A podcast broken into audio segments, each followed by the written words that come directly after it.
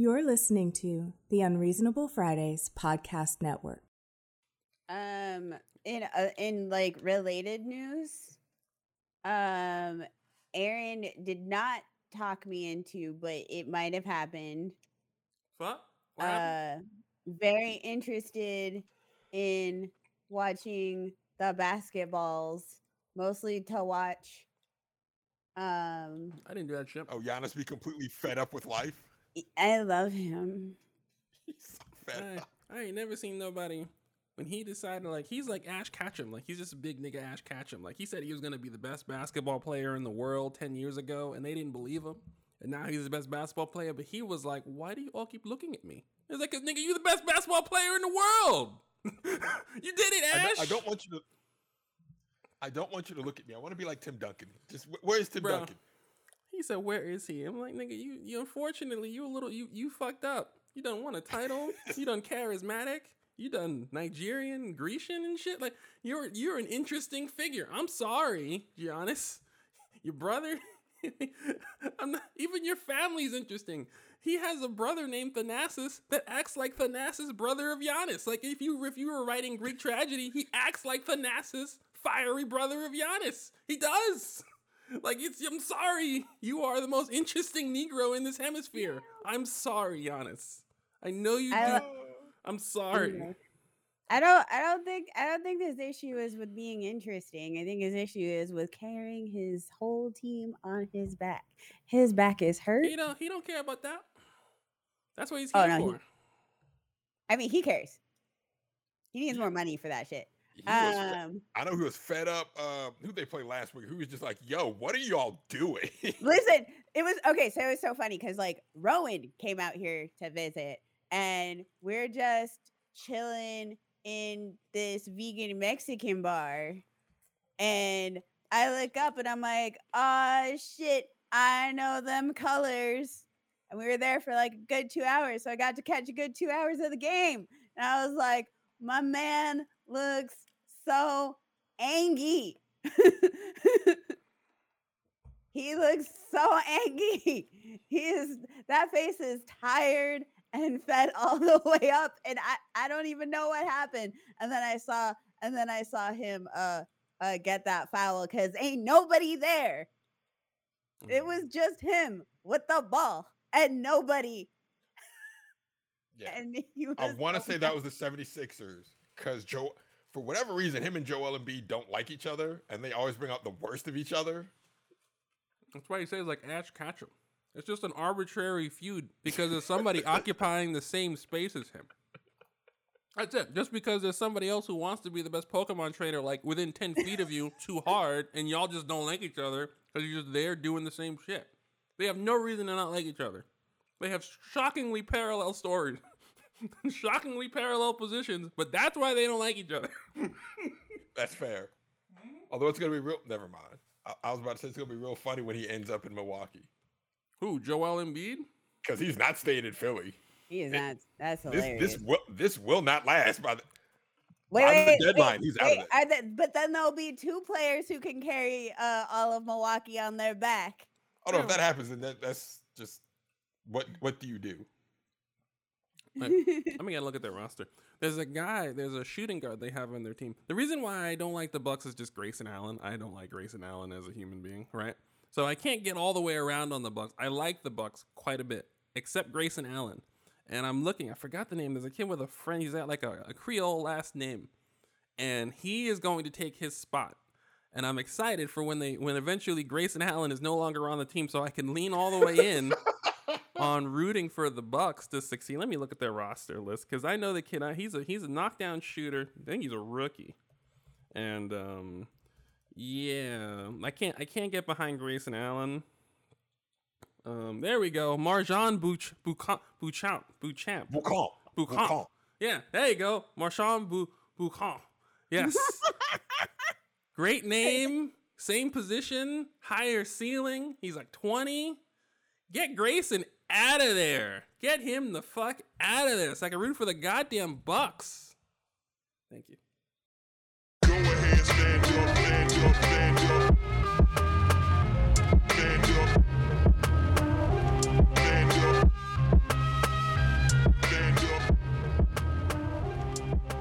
Finally, good afternoon, everyone. This is another episode of ADD Space. I'm your host, Aaron Rand Freeman, but with me, the actual host of the program, the CEO, CFO, head of marketing, head of public relations, cat wrangler, lead custodian, and head of design, Elise Bacon.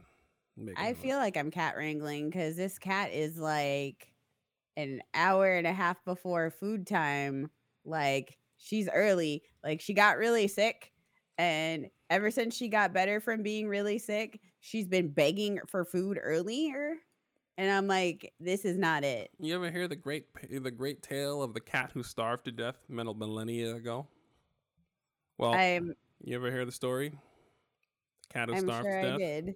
You probably have, but you haven't taken it to heart because um, Dynamite has, as all cats do. And the fact that Dynamite has gotten sick, she's had a brush with death, which means that she takes life, she holds life even more preciously within her paws. Which means that the, the, the, the tale, the parable of the cat who starved to death is even more present in her day to day. Which means that she doesn't want to starve to because she loves you. And she wants to be with you and be together and she loves your union but she might starve to death. And she doesn't want that to come between what she holds dear and the rest of her life.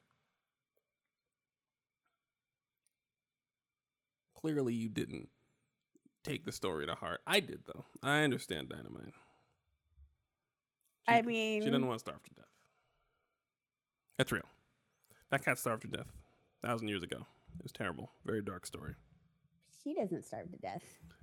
She might though. You- You're missing the story. This is why I mean. This is why cats and humans don't get along like they should because you hear the story and you're like, you're fine.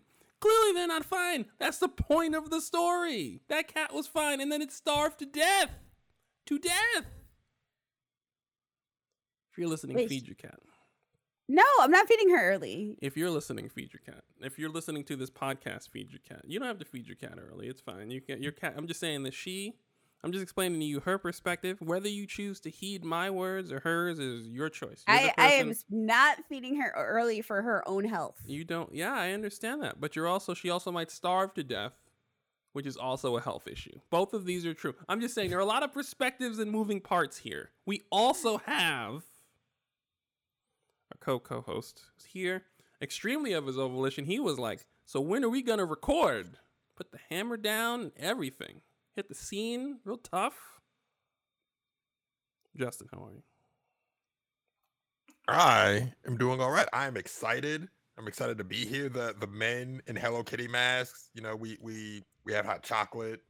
We got marshmallows. We What got color- candy canes. What what color are the marshmallows? So they're pink and white. Okay, okay, I see you. Exactly. The best kind. The best kind. Uh, but no, I am excited because there are things to talk about. There are things to discuss. Um, and you know what? All of these topics are related. I can tie every one of the the, the big topics we're going to talk about. I can tie them all together. And you know what?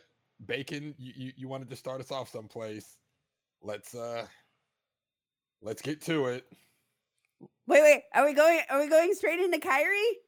That we are. We're going straight into Kyrie. Hail to the king, baby. He's back. Love to see it. Aaron the man Rodgers. Aaron Rodgers overtook him for one season, and I was like, Kyrie is not going to let that stand. I made a joke. I said he will not let that stand, and man, I was right. Let's go, Cybermind. What were you saying, Justin? From the man who brought you, the world is flat That's right. because he saw an Instagram post. Wait, is that how that started? Yes. Yes. He saw an Instagram post and went, "Oh, nigga, you right? The world is flat." Mm-hmm. Yes. That is no exaggeration. That is what happened. So I was having a conversation with my therapist the other day. Okay. this is relevant. Um, and I was talking about how um one of the things that I've learned through podcasting and not just podcasting, but just like interacting with everybody and just like social media and stuff is do not set people on a pedestal, especially Yes. not celebrities, because now I'm not going to say some of these folks are illiterate. but I'm not going to say they're literate. They are specialists in their field. Mm-hmm. They are they are peak specialists in their field. Mm-hmm. We do not need to be going and uh uh taking their non-specialties for anything more than a grain of salt. It's always very strange that our hero worship with our athletes is such that we go to athletes for a one-stop shop, but we don't go to anyone else for a one-stop shop really. Like it would be great if like black people were like looking to black historians, but then we're like asking them about sports.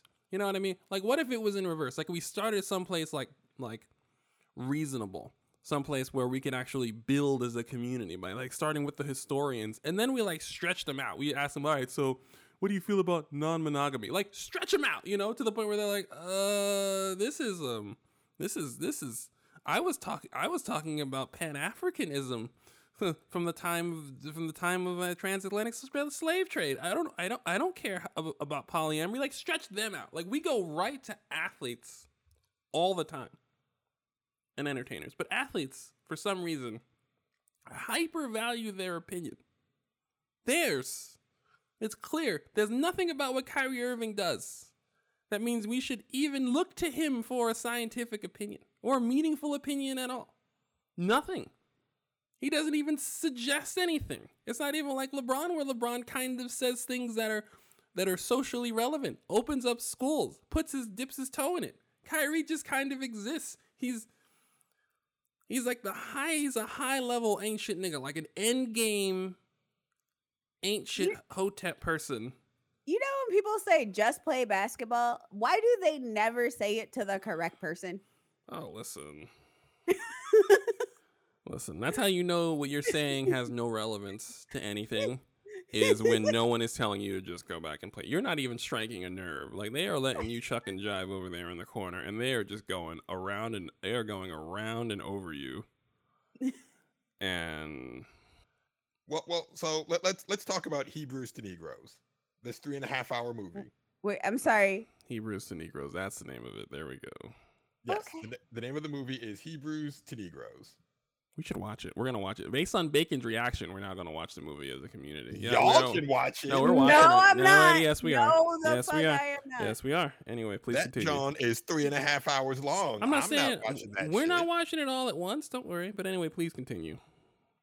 So I mean, it it's your standard Hebrew Israelite hotepery. The the the black man is the original Israelite, and the Jewish people are not, and they control everything, and all of that. It, it's it's your standard anti like it's your boilerplate anti-Semitism. There's just three hours of it, and it's coded in alleged uh, Black Unity theory. That's it. That's all it is. Three hours.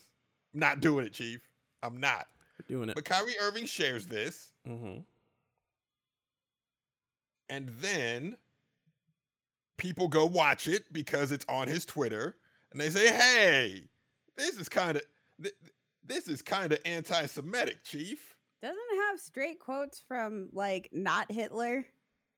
They talk about the protocols of Zion in this movie, so yeah. Well, well, no, I meant so like what they're doing is like they're giving quotes, saying that's quotes from Hitler, but like it's not it's not even anything he said. Yeah, no, it, it it's one of those movies, hmm. right? And so people watch it and they're like, "Hey, Kyrie, the fuck?"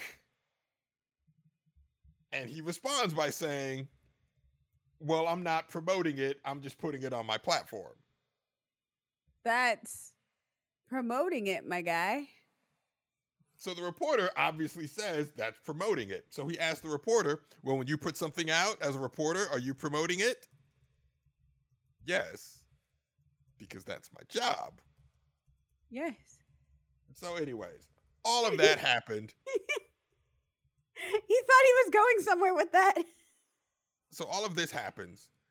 This is right after Kanye West has spent the last, let's be generous and say, week and a half talking about how the Jewish people control everything and just setting his entire business and dream on fire because he wants to parrot talking points from Candace Owens.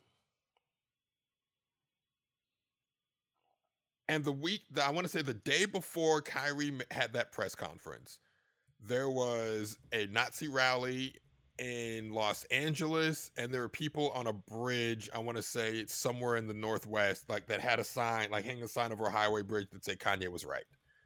During the Florida Georgia football game, one of the skyscrapers, or one of the not skyscrapers, one of the buildings, um, had a neon sign on it that also said Kanye was right, or something to that effect. Right. So these things are not just happening in a vacuum. These are not just wacky celebrities promoting wacky things. No, they're they are saying things that are resonating with a very scary part of America, right? If you have studied any sort of history, like even the history they teach you in books in school, like even the sanitized history, this was 1933 Germany. This is how it started. Like no exaggeration, 1933 Germany. The the the party that would eventually become the Nazi party said, "Hey, you know why your life sucks? It's not because we declared war on the world and got our ass kicked. That's not why your life sucks. It sucks because of the Jews. Yeah, it does suck because of the Jews. And that's how that that's how this shit starts. So that if if you, person listening, are wondering, hey, why do we care about all this anti-Semitism? Why is the anti-Semitism is what getting Kanye out of the paint? Why isn't it the anti-blackness? Um, Uh, you know what the What? funny part is? Is like all of this shit, all of it, even even the anti-black crews, like share anti-Semitism views. Yes. No. Right. All it all All- goes back to that same tree. They're all branches of the same tree. All roads lead to the anti-Semitism. All- It's all roads lead- They all lead to Nazi. They like- all lead to Nazis. I know. I know that was a joke during GamerGate, but there was a lot of truth to the joke. I was, I was, I was never joking about that. like, Like, that- what? Once I realized, like, oh no, really, everything does lead like it's to Nazis. Nazis. It's all not. It's Hydra. It's all Nazis. Yes. So the reason for that is one, anti-blackness is baked into America. That that is it is what it is. Also, there there is an effort to prevent what happened in Germany in 1933 from happening anywhere else. They will flirt with that line with anti-blackness because that is baked into their culture, that is baked into the society. It is what it is here. There are still enough people that remember that time saying, oh no, it can't be that. But now what you're also seeing is those voices are starting to have like an actual counterpoint and people, regular, degular vo- Republican voters saying, no, actually, Kanye has a point about the Jews controlling everything. Mhm. And that that is scary. That like that the reason why people are taking this the Kyrie thing so seriously and the Kanye thing so seriously because they they're tapping into very real emotions that white people have in this country. They Yep. just stormed the they stormed the Capitol two years ago, guys. Yep. Like anyone that has studied a the rise of a fascist regime, they don't do it just once. Like that's not the sort of thing that happens just once. Listen, midterms right now is scary, and people have no idea. Oh, I, I am tracking what's happening in Georgia right now. Not only is Stacey Abrams not going to be governor if the current trend holds, if the current trend holds, they're going to elect Herschel Walker and his three personalities to the Senate. Yeah. Uh, and um, there's been like rampant voter suppression. Yes. Uh, like the GOP has been going door to door, like harassing people. oh, Like, not only have they been going door to door harassing people, there's already reports in some southeastern states of people showing up to polling sites intimidating black voters. That's right. We're back to 1970, guys. But but the voting rights but we're at a time where we don't need the voting rights act because we got a black president. We won. Fuck you, Roberts. John Roberts actually sat up there and wrote, We elected Barack Obama. We don't need the Voting Rights Act anymore. Even though if you take that to its logical conclusion, so what you're so you're you're saying one of two things here. One, the goal of the Voting Rights Act was to elect a singular black person to presidency. Or what you're saying is the Voting Rights Act did its job. It's allowing for equity, and we no longer need to provide equity. You can't say mm-hmm. the thing worked. Now we don't need the thing if the thing is providing a service. What you're saying is we no longer need the service. Well, why don't you need the service? Because you did the thing once. Right. So all of that is happening. That's happening with Kyrie. And the Nets respond the only way the Nets know how to respond by firing somebody. Wait, who'd they fire? Their head coach, Steve Nash. Wait, why'd they fire Steve Nash? Allegedly, they wanted to fire Steve Nash over the weekend. But then Kyrie said the thing. And they're like, oh, we can't fire him now. Oh, wait. So they were gonna wait like a week and then Kyrie went to stuff. So they're like, oh, now we have an excuse. What does that do? What does that have to do with Kyrie? So they fi- they fired Steve Nash because they thought the block had cooled off. No, because Kyrie doesn't shut up. Would you like to know who they decided to bring in to replace Steve Nash? Because they had a name. Yes, yes, I want to know. Are you familiar with Ime Udoka? No. Ime Udoka was Nia Long's husband, and we found out that he was cheating on Nia Long. How do we find out he was cheating on Nia Long? Because the Boston Celtics suspended him for a year for alleged im- improper relations with employees. Oh wait, that was the dude who made like questionable life choices. Mm-hmm. So they're bringing all- in and had like all of Twitter on Nia Long, like, "Hey, what up?" yes. So that guy, the guy who was on record for having inappropriate relationship with employees, is who the Nets want to bring in to this volatile situation with Kyrie Irving.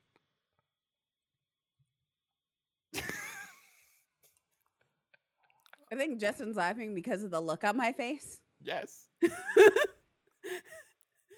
this is such a garbage fire of a franchise, but it gets better, Bacon. It gets better. Okay, so this is good. So for me, this is so like I'm just now getting into basketball, and I'm getting into basketball. I apparently decided to get into basketball the week of drama.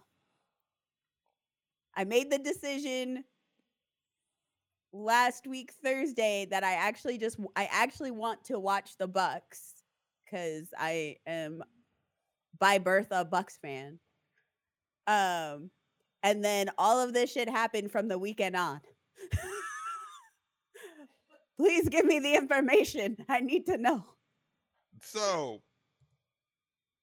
they hid Kyrie from the press from their last game, but he was available to the- talk to the press today. And understandably so, people wanted to talk to him about the anti Semitic things that he put on his platform. To which he responded, quote, Where were you when I found that my aunt that 300 million of my ancestors were buried here? I'm not trying to compare atrocities, but What? yes, Hold on. Yes. What? yes. I'm gonna need you to repeat that one more time. Question. Kyrie, they asked Kyrie Irving, Are you surprised that what you did hurt people? Kyrie Irving, I think I can ask a better question. Where were you when I was a kid finding out that 300 million of my ancestors were buried in America? I'm not here to compare anyone's atrocities. But That's literally comparing atrocities. this is The most insufferable athlete of Yes. our generation. This is a virtuoso performance, by the way. He is um, at a time of great unrest, just lobbing grenades into the crowd, and then and then when you look, his hands are behind his back every time. He's like, I don't know who did that. I don't know. I guess I had a bomb, but what are bombs really? And I just, I just, I just, I just, I just roll them. I don't. I'm not trying to blow anything up. I just throw them. I'm not. Please, I don't. The explosions are not my goal. I just throw bombs. Please understand. and uh, I'm proud of him. I'm proud of Kyrie Irving for um, the perfect storm because we thought Aaron Rodgers had shit the bed in such a way, a perfect storm of when to be a dick, when to be insufferable. But Kyrie Irving one upped him. Um, he he followed it up right after Kanye West was getting moved out the paint. Anti-Semitic, anti-Semitic uh, rhetoric swirling around the internet. Elon Musk assuming control of, of of Twitter. Twitter then acting up in response to the new teacher. And here comes Kyrie Irving. Perfect timing. That's a professional right there. Understand? That's a professional, insufferable motherfucker. God bless. Well, him. hold on. I'm glad you brought up Elon Musk and Twitter because Kanye West is now back on Twitter since Elon Musk has purchased it. Hey, welcome back. And what is the first thing that Kanye West does on Twitter? Anti-Semitism. I support Kyrie Irving and I stand with Kyrie Irving. I knew it. Wait, wait, wait, wait. Uh, well, if you want, you can win a verification check for eight dollars a month. That's no, so the best part about that was watching him haggle down the 20 to 8 with Stephen King on Twitter after posting a reply to Hillary Clinton, like not even like probably the same day. Um a uh conspiracy theory on the uh, attack of uh, Pol- uh, Paul, Paul Pelosi. Pelosi. Yep. So it's uh it's been a weekend. Week time. Right.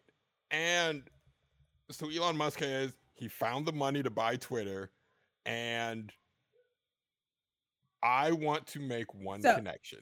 Oh, so to to be fair, he it's not really he found the money to buy Twitter. It's uh some shady things happens and he- Yep. he's in debt to the banks to buy Twitter. It's uh but it looks like the banks are just kind of fucked on that money. Oh, there's one investor of his that I would like to highlight. Hold on, I want to make sure that I get this this gentleman. We we I was gonna say we might need to start from the top because I think the last time we left off was uh uh Twitter and Elon were in court. Yeah, so Twitter and Elon were in court because he's a broke boy and he doesn't have the money. He kept trying every time he would find the assets to get the money to buy Twitter. The thing that he was using to value those assets, Tesla stock, would tank because the very act of him doing that was tacitly admitting that he's broke, and admitting he's broke was what was tanking Tesla's value. So no bank would give him the money. No, no one would back him. So he was he was struggling, right? He was struggling. Then he got some investments. The one investment I want to highlight is Prince Al Prince Alwaleed bin Talal of Saudi Arabia. Yeah. a Wait, Saudi wait. prince and the Qatar Investment Holding Authority of Saudi Arabia has fronted him, uh, I believe one one billion of the five point two billion from other investment groups. Why do I feel like if that nigga doesn't if that not nigga doesn't pay that man back that he's gonna uh get shot or something? Uh, here's the reason why I want to bring up the the Saudi investment uh, stake. 2012 there's a little thing that has come to be known as the Arab Spring, where a lot of millennials in the region were using Twitter to talk about their experiences and coordinate resistance efforts to protest governments. Now, the royal family has an ownership stake in the vehicle that people were using to communicate their displeasure with the royal family.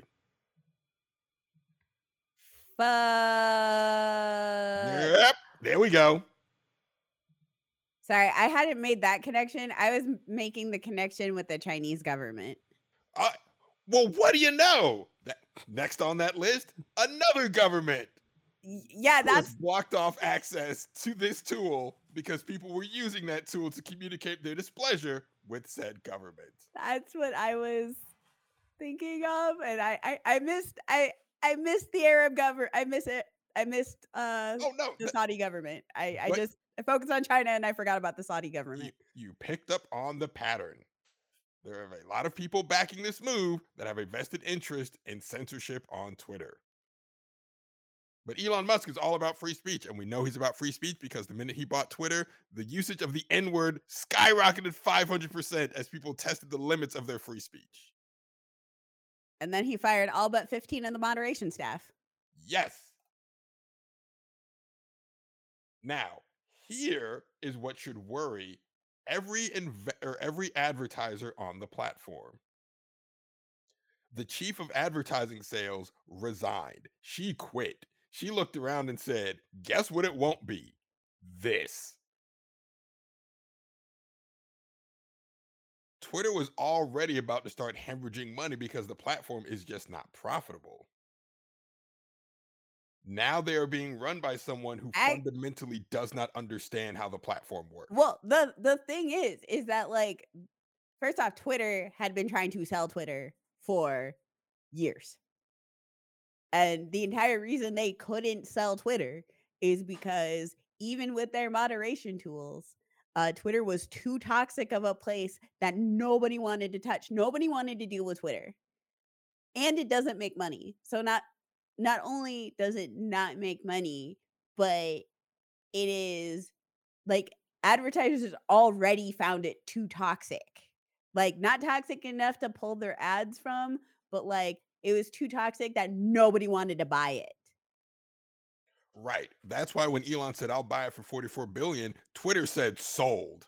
Right. that- After getting roasted on Twitter. right. Elon Elon got cyberbullied into buying Twitter, and then he realized, oh, that's why this thing that, that's why they were so eager to sell. I got sold a, I got sold a bag of shit. And so now he's trying he's trying to cook up ways to make money. And the first idea he cooked up was, hey, everyone likes the blue check. You can pay $20 a month and you can keep your blue check or get a blue check. I am old enough and I've been on Twitter long enough to remember when anyone could be verified. The whole purpose of verification on Twitter when it was first introduced was because they realized that people were using Twitter as a news source, as a primary source. So they said, hey, we need a way to verify that the people saying these things are, in fact, who they say they are. And I remember the original verification process for Twitter. All you had to do was submit uh, your your state issued ID, proof of residence, and a phone bill. And that's how you got verified on Twitter. Literally, it's all it took. And I remember, I again, I'm old enough that I remember the initial discourse that people were like, I don't know if I want Twitter collecting this information. To which I replied, bold of you to assume that they don't already have it. Yeah, they already have that information. The only thing they don't have is, your social security number. Oh, that, that was the other thing you had to provide. Um, you have to provide a social security. Like you basically just had to prove who you were, right? Yeah, I know. I think you with like using like an actual ID or a passport or whatever. You didn't Uh, have to like show your passport. Yeah, it was Yeah. passport, social security, driver's license, like any one of those three when it first rolled out, if I'm remembering correctly. And so this happens, and the blue check was not a big deal at first. I don't know when people started looking at the blue check as a status symbol, but they started looking at it as, hey, why do you have a blue check? And then we got this whole weird thing about people treating blue checks like the cool kids at high school, when reality it's just no, this person is just who they say they are.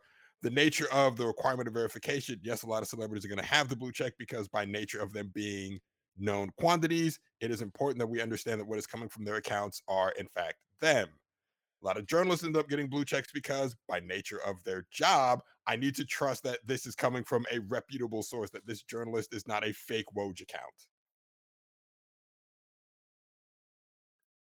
but a lot of people got weird about oh the the blue checks and because Elon listens to those people, he said, "Well, I'll have them buy into this status symbol."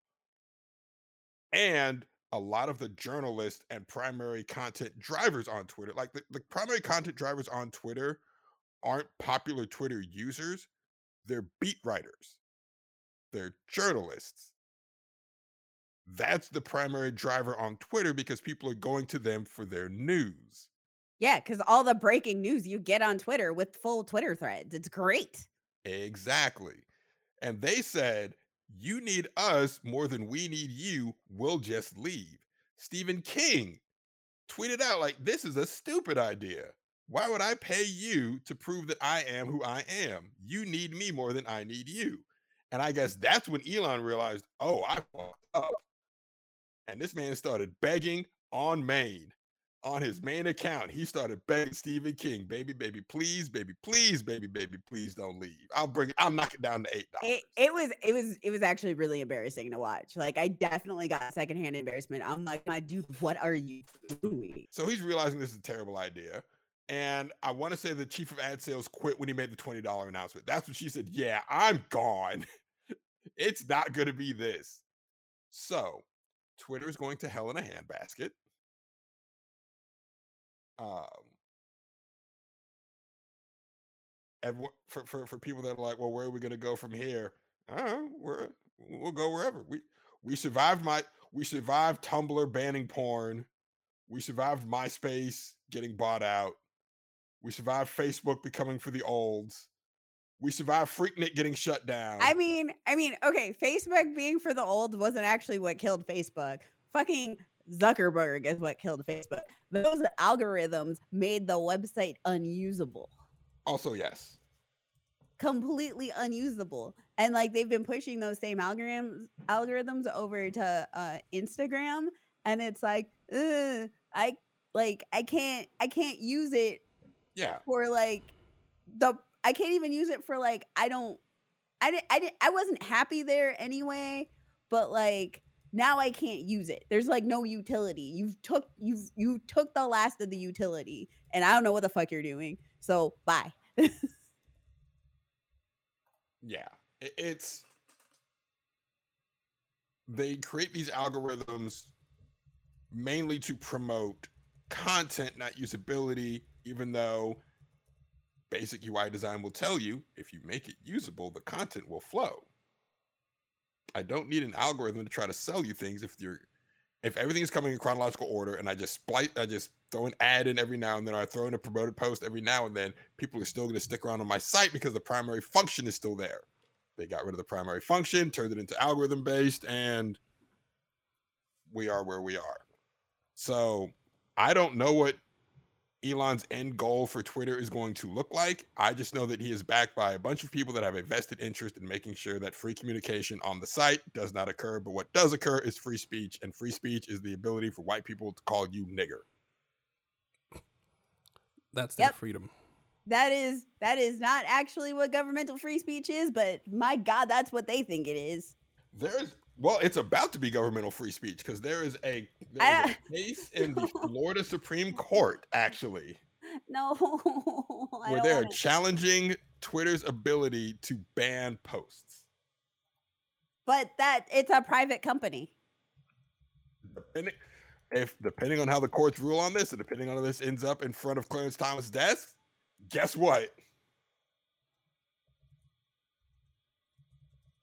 But the courts don't matter 2016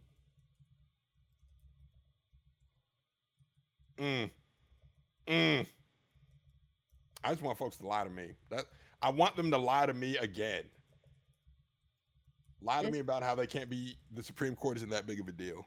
Yeah, remind me yeah just the the supreme court's just not a big deal at all it's fine uh, you, you're we're all we were all overreacting it, it's fine and you know what it was the fault of the person who died and not the people who voted uh the cheeto chief into office it was the fault of the supreme court person who died Yeah. that uh, we are here today.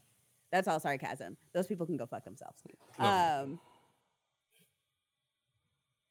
put the blame everywhere else. No, no, no, no, no, no, no, no, no. Um, uh, my favorite thing is people like, oh, they should have stacked the courts when Obama was in office, and I'm like, So for the so okay, my favorite part of that argument for that to have happened, they would have either needed congressional approval to expand the court, didn't have the numbers, or justices would have had to have died or retired, and the only ones up for that were liberal anyway, so that wasn't going to work. And the one they tried to replace, Mitch McConnell said, I'm not going to do my job. And American media effectively said, that's good politics instead of saying, hey, that's a dereliction of duty. You shouldn't be allowed to do that.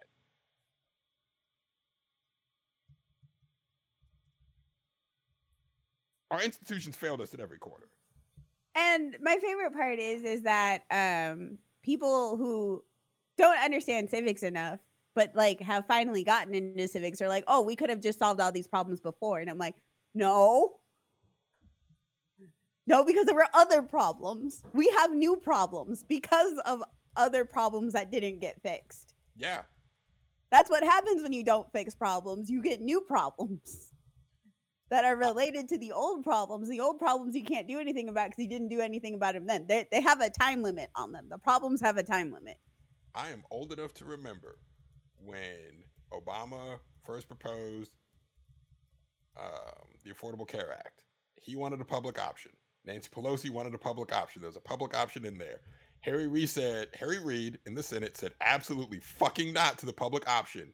And Ed Schultz got on his radio show and said, we need to punish Obama for killing the public option. I remember that shit.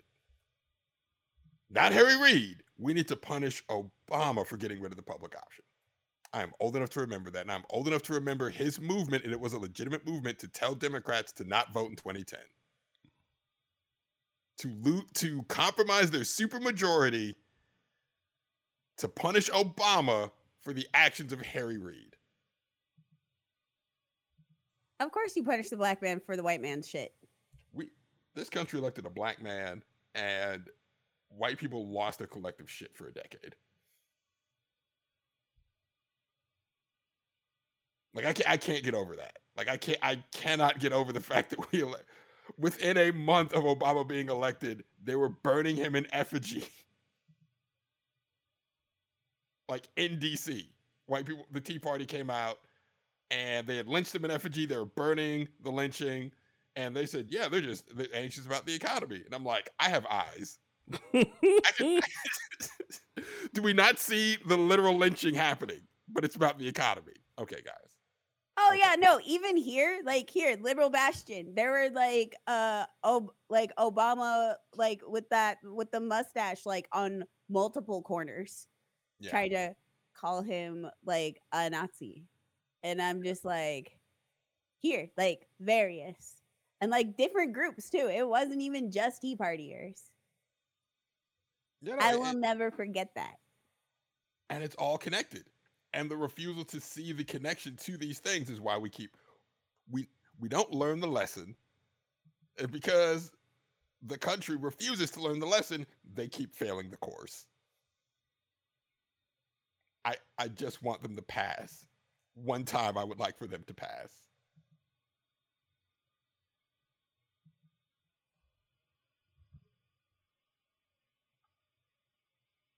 Everything leads to Nazis. That that was that whole segment.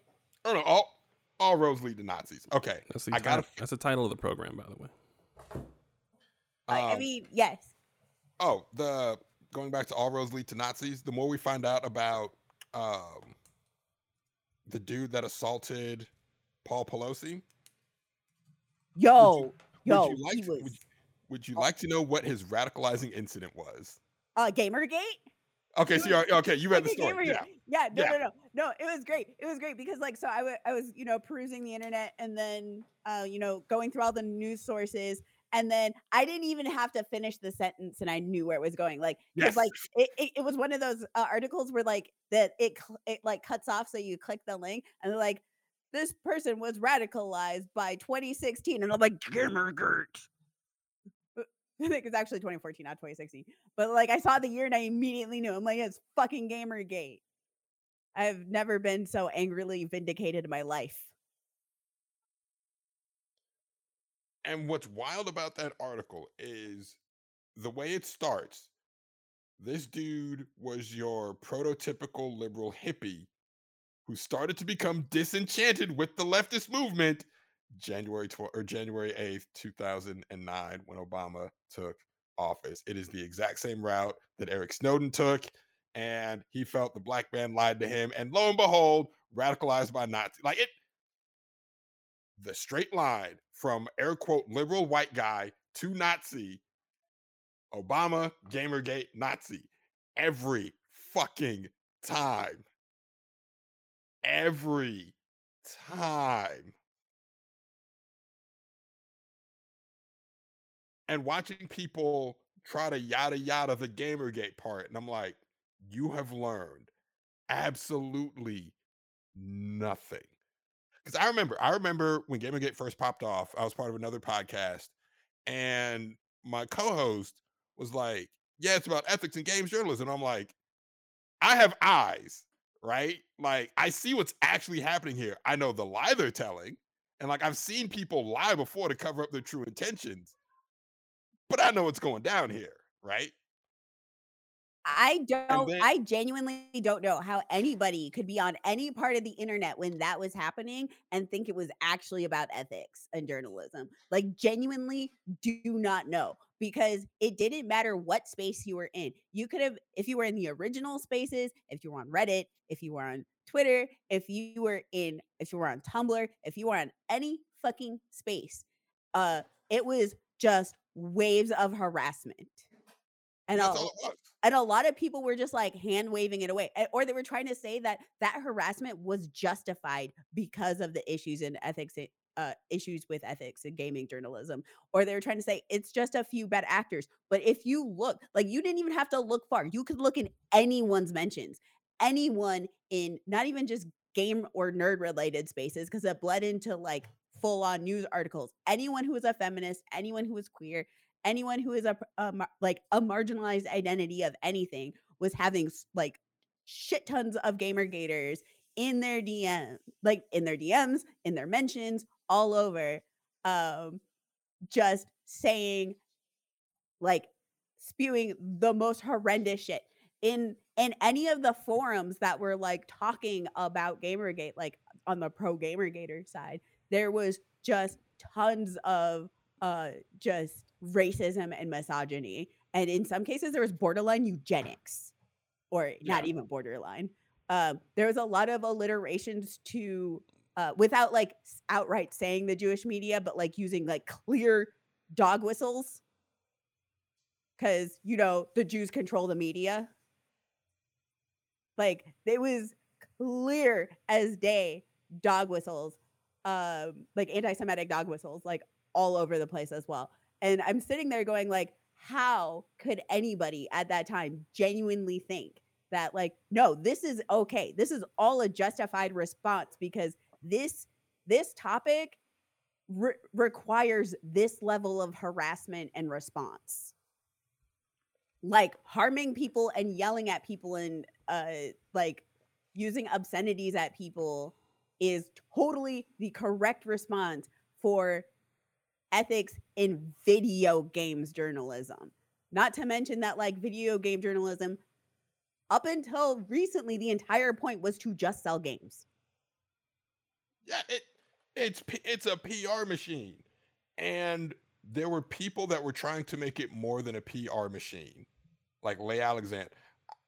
Leigh Alexander is so fucking talented at writing. Like just in general, she is so fucking talent. Like you, you ever you ever come across someone who's just so talented at a thing that you are remotely interested in? You're like, I well, fuck it, I can't be that good, so I should just stop. yeah That's how Leigh's writing made me feel. And she was the way her the way her articles like they followed a certain flow. They would start in one place, non sequitur into the ending, and then you realize the non sequitur was the bridge. And her article "Gamers Are Dead" starts with a Kanye reference, and it loops back around to we don't need to pander to the lowest common denominator. We don't. These things are for everybody, and it's more profitable to ignore the lowest common denominator. But these companies were scared to the point where the who's the dude that that passed away? Total Biscuit. He was a huge gamer gator that companies were afraid to alienate because they did not want to deal with his followers. His face is still a Twitch emote. Yeah. And I'm like, this dude harassed my friends personally. Like, Yeah, no, yeah, he harassed. We, we Justin, we didn't even know each other, and all, like I had friends who were harassed by him directly. You had friends who were harassed by him directly. I know Aaron had people friends who were harassed by him directly. yeah. So I'm like, this is the guy. th- This your king? This is okay. So, all that is to say, we've learned absolutely nothing. And like, uh, by the way, for people who don't know what Total Biscuits Twitch emote, it's the emote where it's the guy whose head is like thrown back laughing. White dude, kind of bald head, kind of ish head, like head thrown back laughing. That's Total Biscuit. That's his emote. Yeah. He he was who Gamergate would hide behind as their quote respectable face, and just like all the other people that get radicalized in this movement, it starts off with something like, "Hey, it's gotta make sense," and it always loops back around to Nazi. He just happened to die before they got to the last step of Nazi.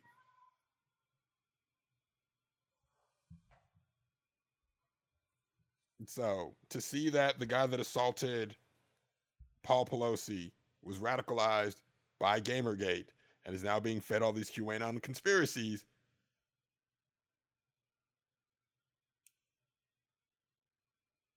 It all it like show title, all roads lead to Nazis. Like, Yeah, it- because I, I think I think his path plan went game went like Gamergate, then 4chan, then stuff, then QAnon. yeah. Because there was definitely definitely a like a a thing between uh 4chan and QAnon. like because before QAnon popped up, there was definitely like a, a gap there, but it definitely led into there. But you know, all of these uh all these radical radicals and terrorists are just they're they're just one-offs, which is you know exactly what January 6th taught us. They're all just like one-off people. Just just a just a lone lone person. Yet January 6th happened. And seriously, if you've been watching the trials or following it at if you've been following it at all, uh it has it it's it's all the same stuff. Like they they they all be following the same radicalization paths. Like some of them have different start points, different entry points, but it all goes down the same direction. Every time. And that's why it's important when people like Kanye and Kyrie start talking this anti Semitism shit that we nip that in the bud because it only ends up in one place. Even when you think you're being ultra black nationalist in this, it always goes back to white supremacy. Every single time. Yeah, and I think I I do think Kanye is, and I, this isn't giving Kanye anything. I do think that he has a unique situation, like a different. I'm not gonna say unique situation because it's not nu- unique. The only unique part is that he's a celebrity with money and access. Um, I I I genuinely think this is uh just severe mental health crisis Yeah. like a hundred percent and that can be a thing it is absolutely a thing like you like there are mental health conditions that impair your like your judgment and your ability to um think critically and to uh weed out this kind of information. And uh he's he's been very open he's he has been open enough about his mental health where it's and people around him have now started being extremely open about his mental health where like the picture is very clear. Uh, but that also doesn't mean that we can excuse the anti-semitism that he's saying. We have to like full out say like what he is saying is wrong and dangerous. Also giving this man a platform while he say especially while he's saying things that are wrong and dangerous is also wrong the the rush from black men specifically to try to give him a chance to talk about this was so disappointing right? Like thank goodness lebron's team was smart enough. Well one they were greedy enough to be like yes kanye content let's do it. Then he started talking that shit they're like oh we can't air this at all. Uh, he went on Noreaga's podcast, and they were just like, "Wow, that's crazy." They did, you know, they did the typical black podcast, like, "Wow, that's crazy, really? Wow." wow He said that? Damn, damn, that's crazy. He said that. Hey, Jamie, look that up. Wow, that's crazy. But all right, Yeah, I was I was actually What- listening to Rod talk about it the other day, and apparently, like the Kanye we had been getting before was actually the filtered Kanye, yes, and now he's like completely unfiltered, and it's like, oh God, Mm-hmm. yep. it is deeply unfortunate, and all media that's been giving him a platform and elevating him are a hundred thousand percent responsible. Yeah. And just like Kanye, Ki- Kanye will not back down from this. Kyrie will not back down from this because Kyrie is convinced that he is 100% correct and justified in his feelings.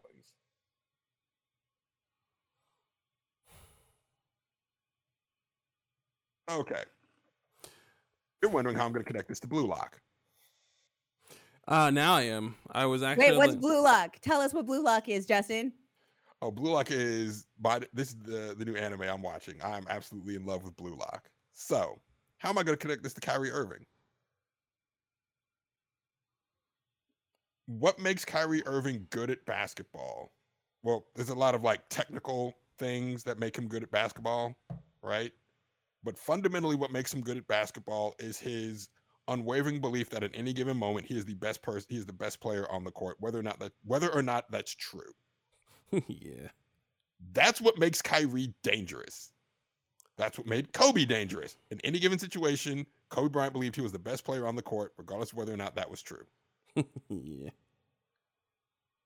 Sports anime, like sports anime specifically, there is a trope that they all follow where the lesson is we are the sum of our parts through teamwork and the power of friendship, we will persevere. Blue Lock is a soccer anime.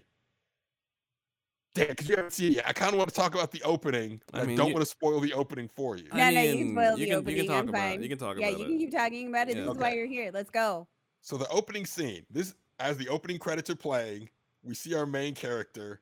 He's dribbling. He has a shot at the goal. They're gonna go to nationals if he scores, and he sees his teammate open next to him, and he gives the cliche sports anime speech. That's right.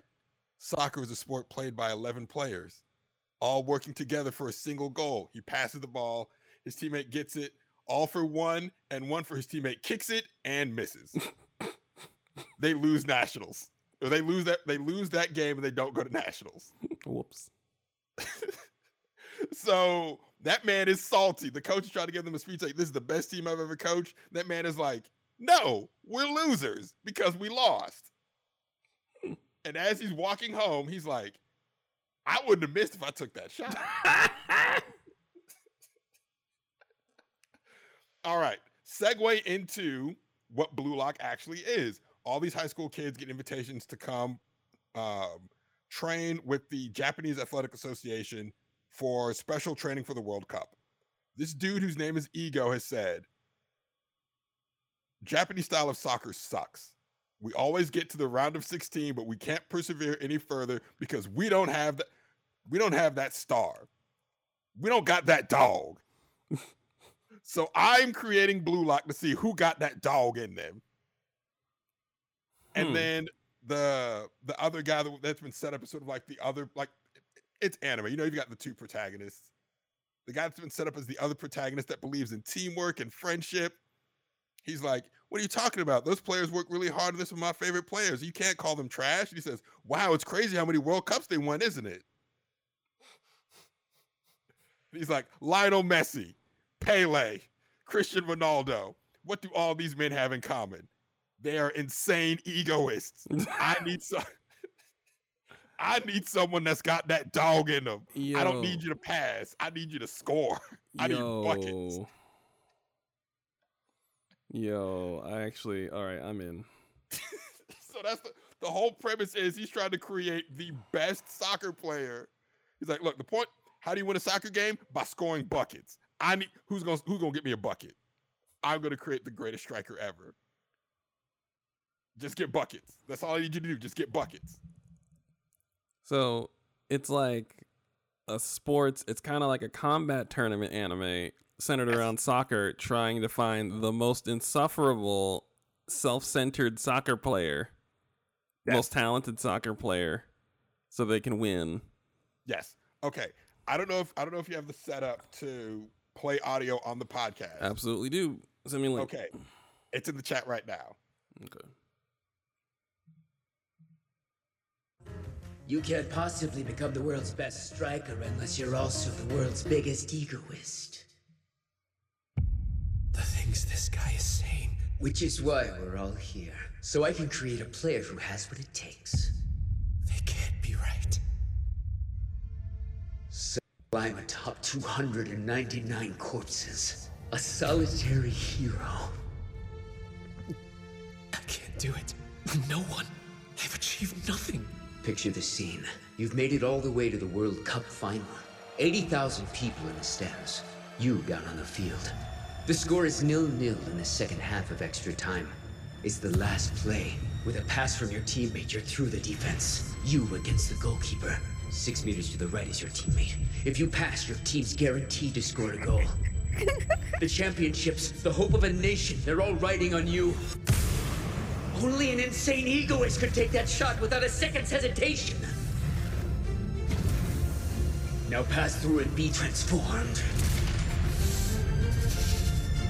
My nigga did not say now pass through and be transformed. Remember, out there on the field, you're the star.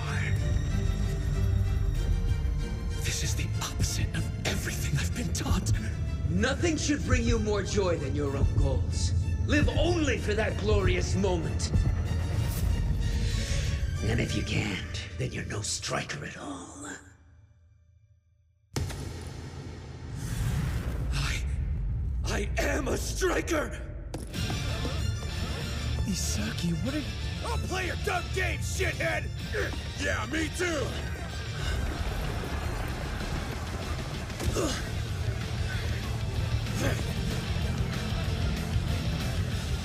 So the Insufferable Athlete Award is an anime, has an anime Yes. centered around it.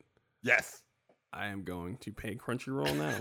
I will sort out the rest of who I don't pay after I pay Crunchyroll to look at an anime around finding the most insufferable athlete in Yes. Japanese history. Okay. The, All li- the entire premise of this anime, I to see who got that dog in him. Yo. He, said, "Don't pass. I get buckets." He said, Just get ignore, buckets." ignore your teammate with everything on the line and you shoot the fucking rock. Shoot that shit. I don't. I don't want LeBron James. I don't want you to make the good basketball play. Mm-mm.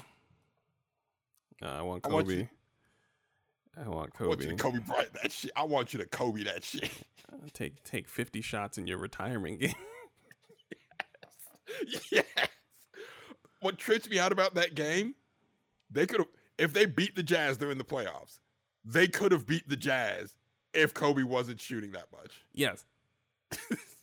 yes, Kobe torpedoed a whole season Yes. so he can get his buckets on his way out the door. Put on a show. Oh, it was beautiful. It was. We have not seen anything like him by the way for the record. God God bless him. We have not seen it. I'm here for this anime. Like this is exactly what I was privately hoping for. Because I like to see it because every once in a while, anim- a sports anime consists of the characters who essentially survived and became the most. They survived by being insufferable in their own way. A collection of people who Yeah. then have to learn teamwork. So the idea to have an anime about how this particular character arrived to being insufferable on somebody else's sports anime about teamwork, yes, please. He has to unlearn everything he's been taught about teamwork to be the best. I love how this. I love how they're just trying to make him like the Goku Yes. of soccer, like Yes. specifically trying to n- like no no no fuck the team. I just need one athlete. And like, what's wild is so okay, we're focusing on the kids, right? There's a whole subplot about the Japanese Athletic Association where they're like, I mean, do we have to be the best? The soccer pro, like our soccer program makes good money, the jerseys sell, and this woman is like, have you no pride? Like you, you don't. This is why we keep losing because y'all suck. And I'm like, I feel like this is actually commentary on the state of Japanese athletics. Cause like I've read enough fiction to know when subtext isn't subtext. This doesn't feel like subtext. This feels I- like I the can- I- text. No no no. I can confirm this is not subtext. Like th- this feels like the author saying, "I'm tired of us being trash." Uh, I'm not gonna say that the author's saying I'm tired of us being trash, but I I would say that this is more of a like the um the the whole the whole the whole team love and joy. It doesn't exist. Yeah, like that's not what's really happening here. This is what's really happening over here. I also like how they use like actual examples. Uh, like one of the quotes they did was um Pele's quote about how it doesn't matter what position. Every time I walk on the field, I'm the best player. Is that we don't have a Pele. We need a Pele, guys. This is what we need. That is so cool. Yes.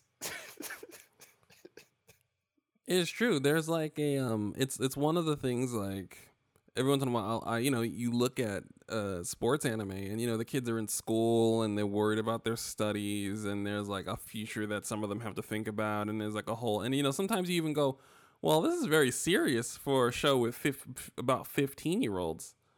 And um I like how they just went in the other direction like, "No, this is the most serious show. This is the most serious thing." about the most serious thing, which is goals. Just just goals. We don't care how you feel about Jewish people. We don't care how you feel about anything. Goals. We will cover everything up. Goals. I'm watching all this. I'm here 100% on the thing. I'm on it. I'm on this. So I am I'm Yeah, I saw here. the first episode with my brother, and he was like, "The only way this could have been better is if it was about American basketball. That is the only way this could have been better." I mean, I would like that. I would like that quite a bit. Um, I mean, we're I mean we're overdue. Um, the best ball players are not from here. MVPs are um now from the Globe, which is you know the initial thrust of David Stern's idea for basketball becoming a global sport. He succeeded. Good on him. However, this is still America and um, uh, we still have exemplary blacks playing basketball at a high level. and but those Europeans are putting our whites to shame, and I would watch an anime about that sentence. I would watch an anime about that sentence. I don't. I'm black. I'm not handling it, but I would if there was a basketball commission that was conspicuously monochrome, concerned about the outcome. Like, how have white people? How does Luka Doncic not offend white people? Bro, I don't understand. White Americans have been shoving mediocre basketball players down our throats for decades now. And we were like, this ain't it. And they were like, shut up, niggers. This is it. you listen to us. Luka Doncic is fucking it. Nikola Jokic, those guys are it. Where What? the fuck? You want to you want to Are know why? they? You want to know why they're it?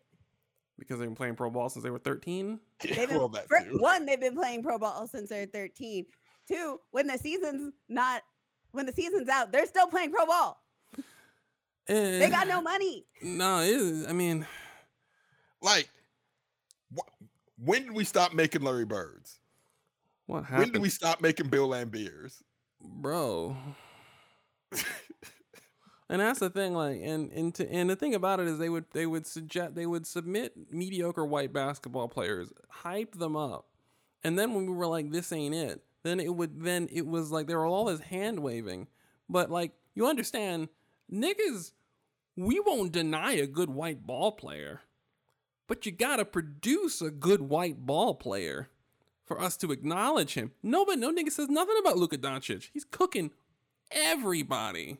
ISO every. It's like I somebody's playing 2K. Just ISO I- I every time say, down like, court. I really, I I, really haven't heard anybody No, say nothing no. about And like that's them. that's the wild part. Luka Doncic should be like when they do first take the token white racist commentator because every sports talk show has the token white racist commentator should be salivating over Luka Doncic, but they don't. They can't because he's not American. I, I, I say this often. Wait, where bullet- is he from, by the way? Um, Serbia. I think. Slove- yeah, Oh, Slo- yeah, no, Slovenia. No, it- Slovenia. No, Jokic is from Serbia. Okay, okay. So here's also another issue. They they're not they're not ever gonna rep any of these Eastern Europeans or like Russia adjacent. Um, they, they're not gonna rep, rep any of them ever I'm happy. We at all. we dodged a bullet. As a, and I always, I will always be grateful that in my generation we dodged. If like as if he was Luke Duncan from Oklahoma State University, we would never hear the end of how good Luke Duncan is cooking all these niggas in basketball every game. Every game, people bouncing off of him, head fakes, finger rolls, everything, step backs, crossing over the big guys, backing down the little guys you would never hear the end of how great Luke Duncan is. There would be multiple Disney Plus biographical films from multiple directors already. And we dodged a massive bullet with that young man being from Slovenia. We dodged a big, huge bullet. And I'm grateful for all the ways that my life is better today. That is one of them. Man. And yes, Megan, they will not they won't they won't give Eastern they won't give Eastern European ball players their due. Like they won't like I mean, I'm not gonna lie. With if you watch a basketball, you'll see there's a lot of it's not masturbation, but there's a lot of over the clothes touching of oneself from the white commentators about Luka Doncic. So it's not like they're not. They just there's a certain there's a certain detachment because he's not American because we're just xenophobic here. it's just like we cannot allow ourselves to lean all the way into it. But those white boys, those white commentators lean pretty far into it. So but yeah. Um to that point, we were right about your mediocre white ball players. We were right. We were. All those black folks that were like, this ain't it. That white boy wasn't it. Now he's seen who's it. I guess the ball's in our court now. Well, I'm American, white. I'm, it's in our neighbor's court. Who y'all got? It's gotta be somebody. Somewhere. But, yes. Um, I think that's a show. I'm trying not to go on a longer tangent about that because I actually do. I I, I like, um, because you know, because like it's even it's even a gag that you can find a racist. You can tell which NBA city is racist by how how hard they cheer the white bench players. Yes. You A can spot favorite. if if you want to know who's racist when they bring in that eighth dude off the bench. It's like six feet tall, one seventy five, white guy, can't run, can't jump, plays fundamentally sound with lots of passion, but the crowd kind of loses their shit for five seconds when he comes into the game, even though he's not gonna do anything. You're dealing with a you're dealing with Boston. You're dealing with it. Who did they have? I got the name of that. Well, I won't get into it. So we do have a program. There's our show. Um, we have great many lessons. All roads lead to Nazism. Um, I guess we need to start charting black male r- problematic the journey like because like you know how the, there's a lefty white guy that winds up being racist there's also the way the black guy winds up becoming problematic and is also a similar road that's being driven on aggressively we gotta start charting it because this won't do um, here's hoping Kyrie says something directly to Adam Silver, who's going to meet him face to face, by the way. He's actually going to pull up on Kyrie himself and ask him to repeat what he said, what he thinks. Tell him, tell him to his face what he thinks about the matter. And let's hope Kyrie says something crazy and gets himself suspended personally by the commissioner of the National Basketball Association. And um, good luck, Elon Musk. And I'm going to. That man bought an entire platform of trolls who hate him. Yes. for to make no money. To make no money, to just burn money and go into theoretical debt. Debt gets weird with billionaires. To oh to also just have beef with problematic groups of people you really shouldn't have problems with long term. Also, now the banks hate him. Right. Like it's like he Like, I don't think they liked him before, but now they really don't like him. right. It's this is all very peculiar. Just to uh, Tony Stark, There- he is not. There's better ways to have a midlife crisis. Yo, that yes, this is a midlife crisis. He bought the Ferrari. He bought the Ferrari. He bought the Ferrari because the Ferrari made fun of him. oh my god, yes. He bought the Ferrari because the guy at the dealership said, actually, no, this is out of your price range. He said this car is a little too fast for a man of your age. You know, is very fast on the road. Might cause some structural issues. Don't want to hate, you know, don't want to strain those hips. You know, it gets you know real fast on the road. You might want to drive something a little slower for your health as a man of your age. And he said, "What? I'll show you."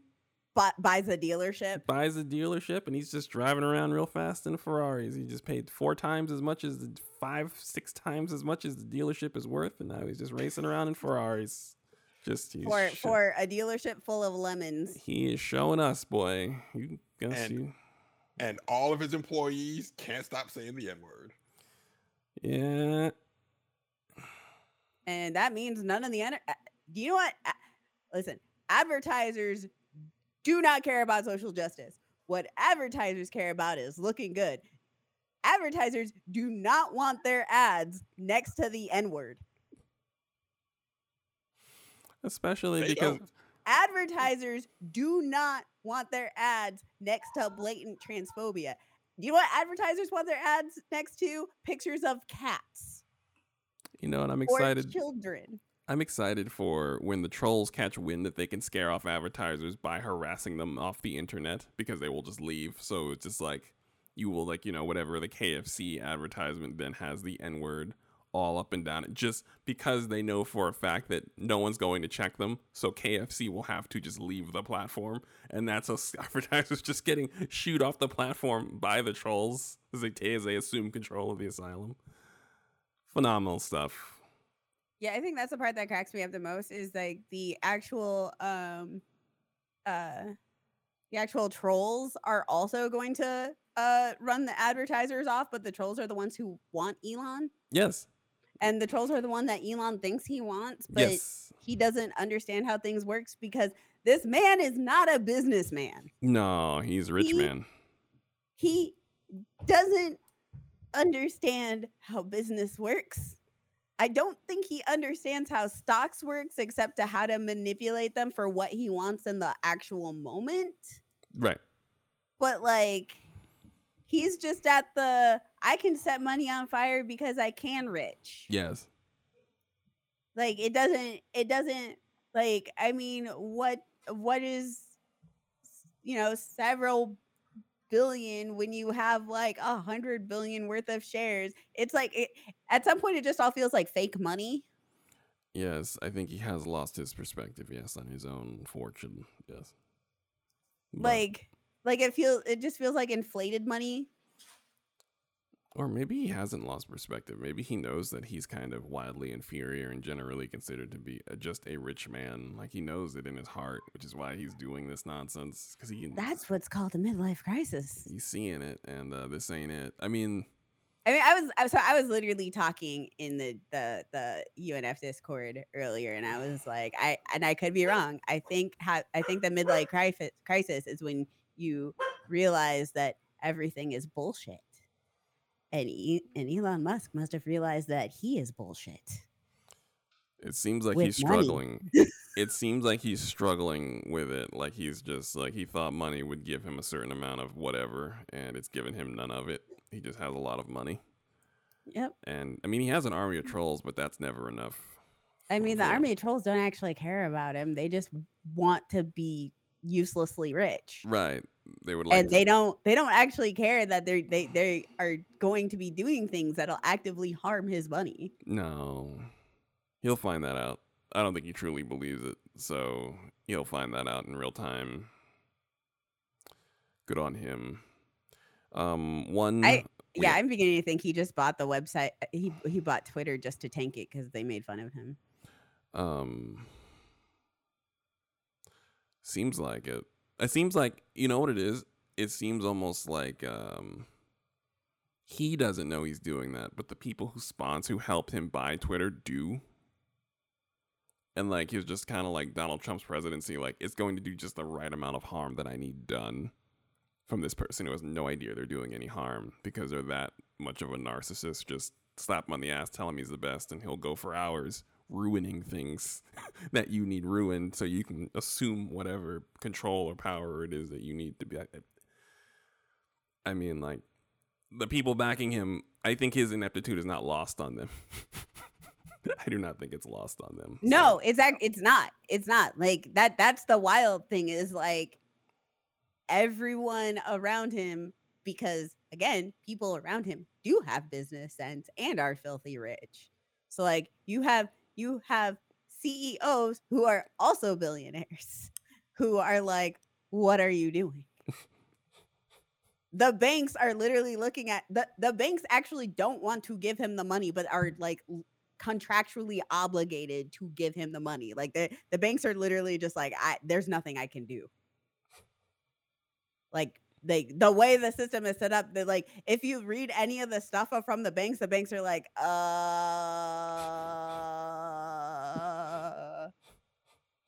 uh uh we don't think we're getting that money back. He hasn't contacted us or like given us anything to work with. He hasn't done x y like if you like read like the the like all the statements from all of the banks it's really like and i'm like well maybe y'all shouldn't have uh treated black folks like that for all them years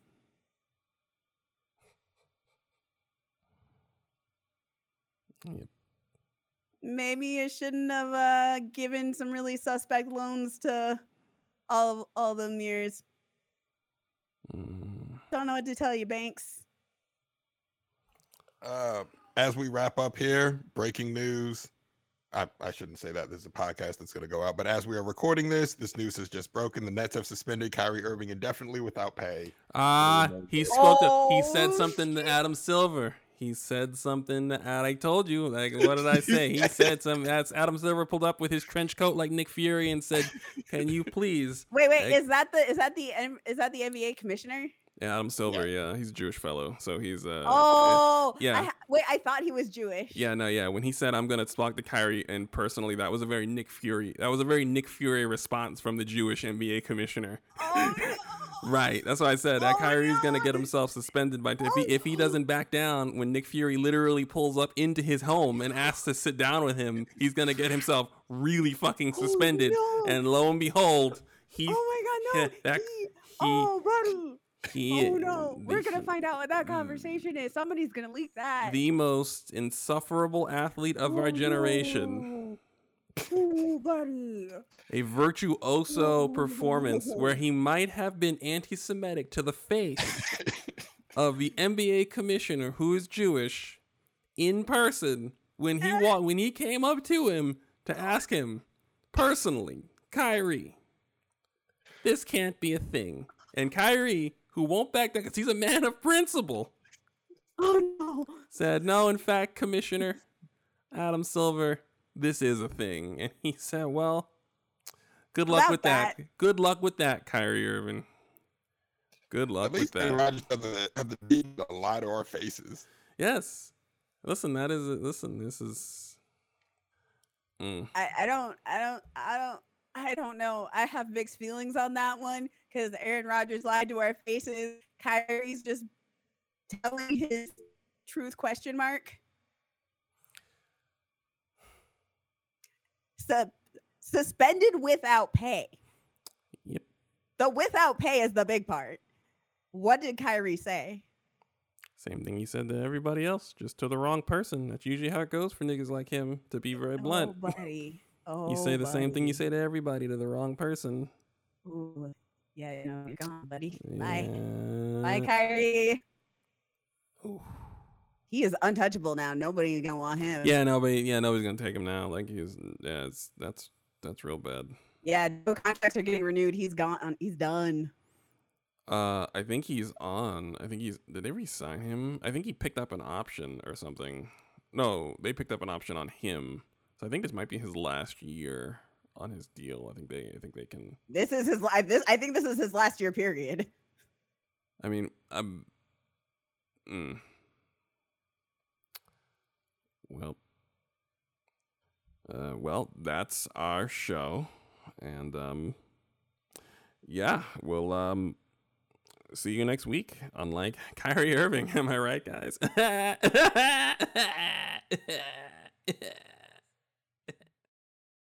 handstand.